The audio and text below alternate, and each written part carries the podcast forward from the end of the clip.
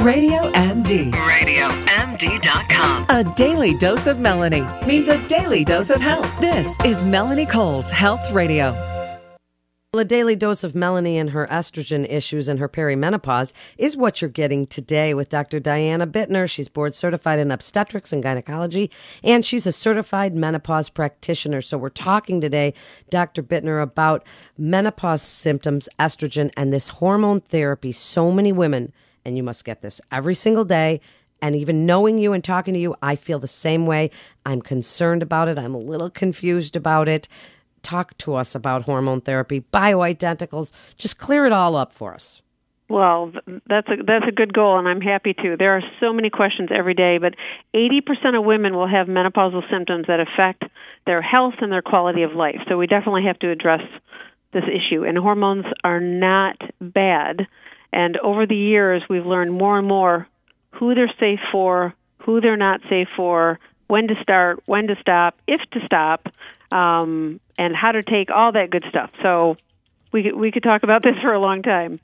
Yes, we certainly could. So let's just start with with Please. when would you need hormone therapy? When would you consider talking to your doctor about what what has to happen in our bodies before we consider looking at hormone therapy?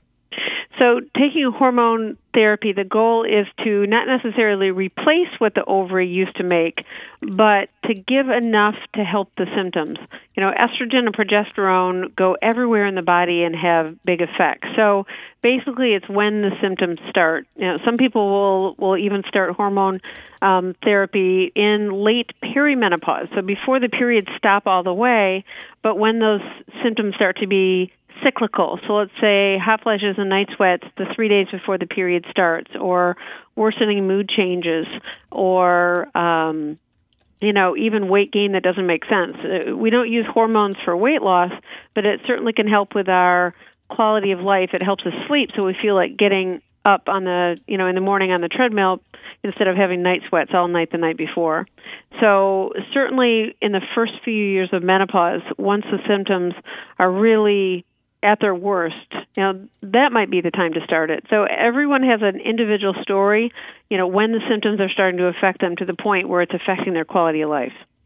Okay, so once it's affecting your quality of life, there's so many different things. We hear bioidentical. We hear um, systemic and vaginal estrogen. We hear topical. We hear with progesterone and testosterone and all these things. And oh my God, it's dizzying. It is. So I tell my patients my number one goal is their safety. So the number one safety um, issue with, for example, progesterone is if you have a uterus, you have to take a progesterone.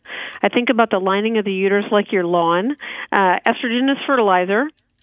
Progesterone's weed killer. So if you take fertilizer, you have to take weed killer. And when I prescribe hormones, I do prescribe hormones. I hate the term, but bioidentical, but they're FDA approved. Um, unfortunately, there's a community of providers that give hormones that are they call bioidentical, but there's no they're not FDA approved. There's not the same safety requirements, quality requirements. So when I prescribe, it's it's estradiol and it's micronized progesterone. So it's identical to what your ovary used to make or isn't making enough of in perimenopause. When we prescribe the medicines, there has to be an estrogen and then a matching amount of progesterone to protect the lining of the uterus. And so the options with progesterone is there's the micronized pill, um, and there's another way that we use it is the IUD, actually to put the intrauterine device in the uterus, which puts progesterone just right in the wall of the uterus, but not much at all into the system. So there are again all different ways, and we individualize, you know, what suits the person. And what about this? Okay, so there's yes, that estrogen replacement is good for you for your bone density, and it can prevent heart attacks. And but then they say it contributes to breast cancer, and then they who do we know what to believe? So, for example, the, the study that changed everything is called the WHI, or the Women's Health Initiative, and it's the largest study of women ever done, ever will be done because it was so expensive. But 160,000 women were watched over time to see what happened, whether or not they took hormones. And basically, when it, the study first came out, the news was was that oh no, hormones cause breast cancer, and so many people stopped. I think about 60% of women taking hormones at the time abruptly stopped, and and it really changed things. Now, since that came out back. Um, um, you know, now almost what 15 years ago, what we've really learned more from the study.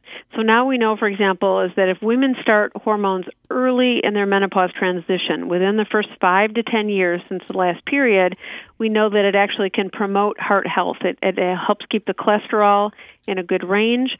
It can help with insulin resistance and reduce our risk of diabetes and central obesity. But also, a study that just came out called the ELITE trial shows that it actually slows I'll say that again, slows the thickness of the carotid artery, maybe reducing long term risk of stroke.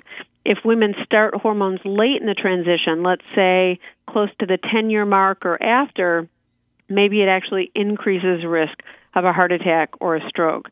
So if one is going to consider hormones, the earlier you start them, the, the better and the safer it is. Um, so if I am breast- not experiencing quality of life issues, and really, Dr. Bitner, this is really just all about me and my therapy. Sure. Of, course. Uh, of course, that's why I get to do the show.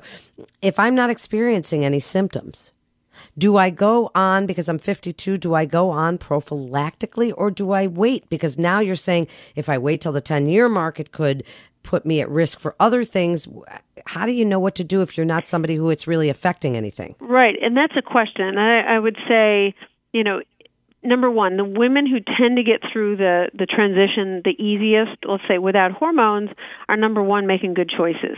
They tend to be the women who are t- keeping their weight off, staying away from sugar, exercising, and making good choices. And part of that is just luck that their thermostat isn't so bad, um, and you're not having crazy hot flashes and night sweats. That no, that can nothing. just be good, good luck as well. Um, you've got a window of about six years where we know that you're still going to get good benefit in terms of what's going on in the inside. So, in terms of the thickness of the wall of your arteries, in terms of not getting thickening or you know plaque development in the arteries, um, what's happening with your your skin, your collagen, your brain. You know, we know from studies, the Nurses Health Study, the WHI, that women who take hormones do have a reduced risk of death from all causes um, by a significant amount of time. And so it can definitely help your internal health. One could argue is that even if you're feeling good, it's not a bad idea to take a low dose of estrogen.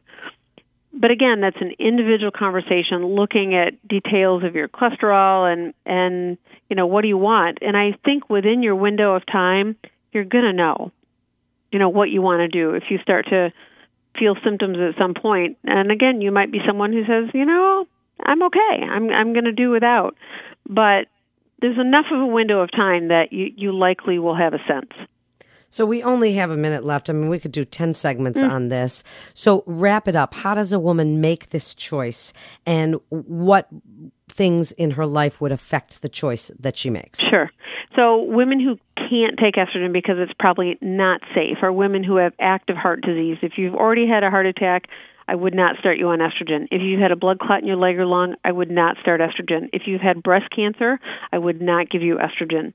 Um, I would give you vaginal estrogen, but not systemic estrogen in your blood. Think about the health benefits bone health, sleeping, likelihood to exercise, less diabetes, obesity, and there's lots of information, for example, at menopause.org. It's the official website of the North American Menopause Society. You can even go on and find a certified menopause practitioner in your area.